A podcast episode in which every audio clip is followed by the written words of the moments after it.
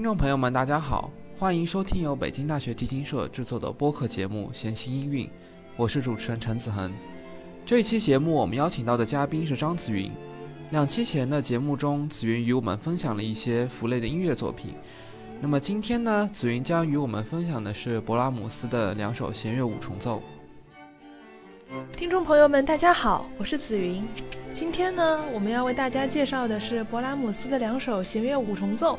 分别是作品八十八号和一百一十一号。勃拉姆斯大家应该非常熟悉了，他是德国浪漫主义中期的作曲家。他的创作在题材上涉猎甚广，但他尤其以室内乐而闻名。可以说，他在一定程度上挽回了19世纪中后期日渐式微的室内乐传统，并为其注入了新的活力。那么，弦乐五重奏这个题材在古典音乐史上是比较少见的。它一般是由一个标准的弦乐四重奏，加上一把中提或者大提组成。我们今天要说的这两首呢，都是中提五重奏。这个题材因为是由五件弦乐器组成的，它的音色在整体上会融合的比较自然，但是又具有很丰富的层次感。大家现在听到的是它的第一弦乐五重奏的第一乐章。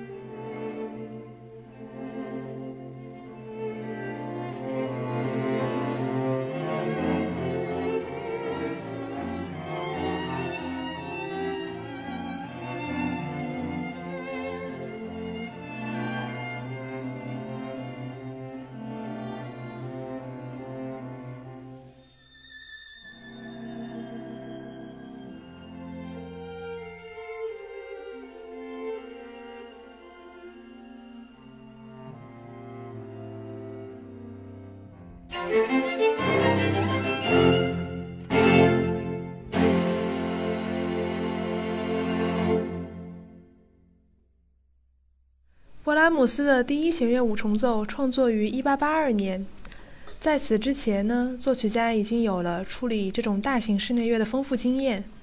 他的成功之作包括一首最负盛名的钢琴五重奏和两首弦乐六重奏。在这些作品里，他十分自如地把握着各件乐器在音量、旋律和总体地位上的平衡，一边炫耀着他精湛的对位技巧，一边又不至于盖过旋律本身的那些迷人的地方。对于演奏者而言，演奏这些作品也是一种很有意思的体验。作曲家使得每个人在两种状态之间不着痕迹地交换着角色，既都有自己的 show time，也都有沉在底部享受流淌和声的舒适时刻。刚才为大家播放的第一乐章是一段热情与温柔并存的音乐，接下来的第二乐章则会比较特别一些，它是庄严的慢板与轻巧的小快板的组合。仿佛夹心饼干一样慢快慢交替，慢板部分是略带悲伤的，快板的段落则非常轻盈，两者交替之下就营造出一种有几分神秘感的氛围。接下来我们将为大家播放第二乐章的选段。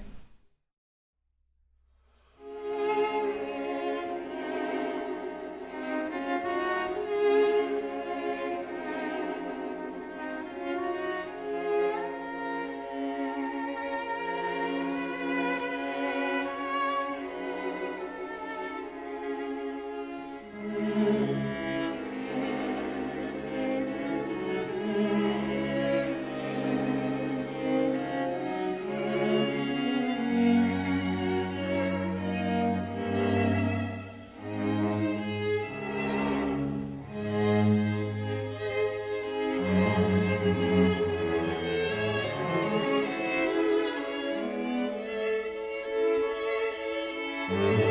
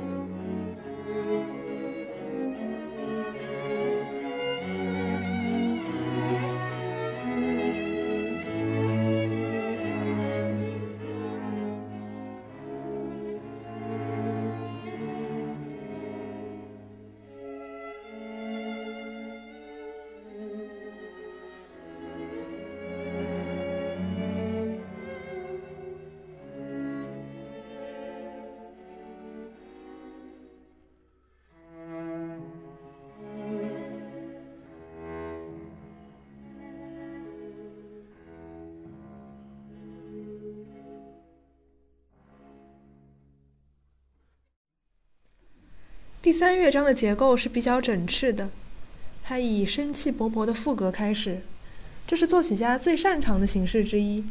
主题先是从一中提，然后到二提，然后到一提，再然后是二中提和大提，最后它们汇聚成一股强有力的高潮。接下来，让我们一起欣赏这个乐章的开头部分。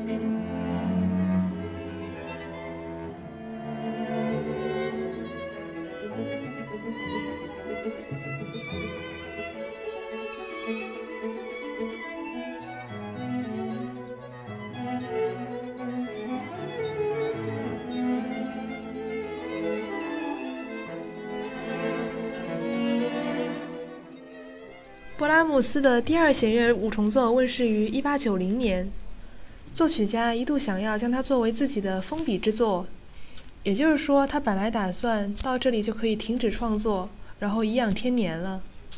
不过呢，这个 flag 在他遇到单簧管演奏家穆菲尔德，并且迷上了单簧管之后呢，马上就倒了。幸亏如此，我们今天才能听到最后那些单簧管室内乐。这些可能是最好的作品，竟然出现在他创作生涯的安可时刻，真是有些不可思议。回到刚才说的这首弦乐五重奏，尽管是晚年的作品，它却有一种令人意外的活力和丰富性。第一乐章是我个人最喜欢的一个乐章，它有着很高的饱和度，热情丰沛，色彩斑斓，线条绵长。它的主题从一开头就是从大题开始，对低音的强调，使得这个乐章具有强有力的运动性。让我们一起来欣赏这个乐章。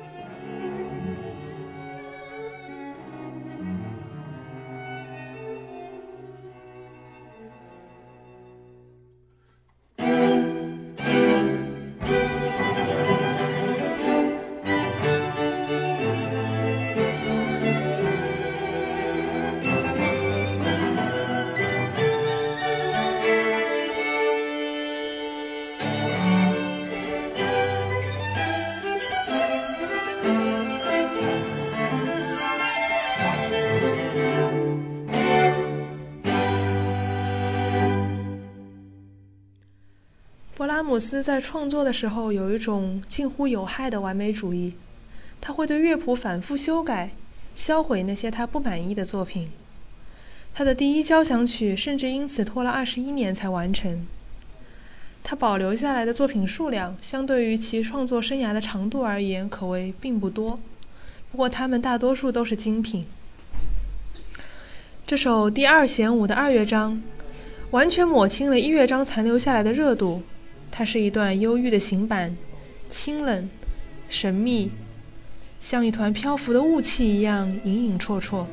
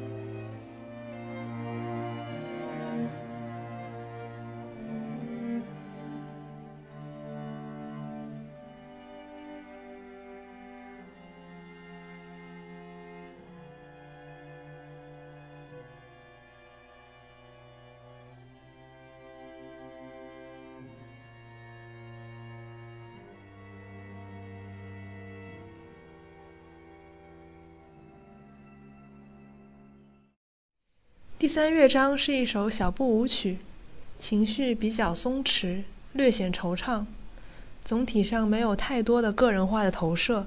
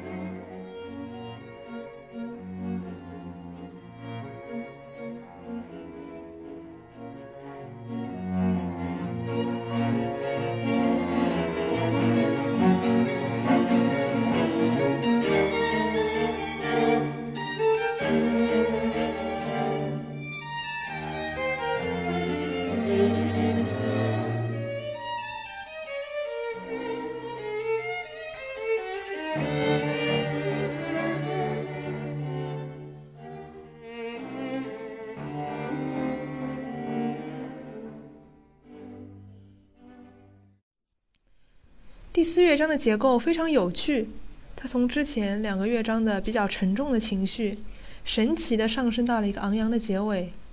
尽管在开头还是显得有一些拘束跟迟疑，不过在一连串的微妙的变化以后，它似乎就完全变了一个样子。作曲家在临近结尾的地方跟听众开了个玩笑，在错误的调性上出现了一个十分夸张的匈牙利式的段落，然后又自己把它给打断了。换了一个更加正常的结尾作为结束，可以说这确实是一个恰当的告别吧，含蓄不过火，但是又很有想象力。在节目的最后，让我们一起欣赏这个乐章。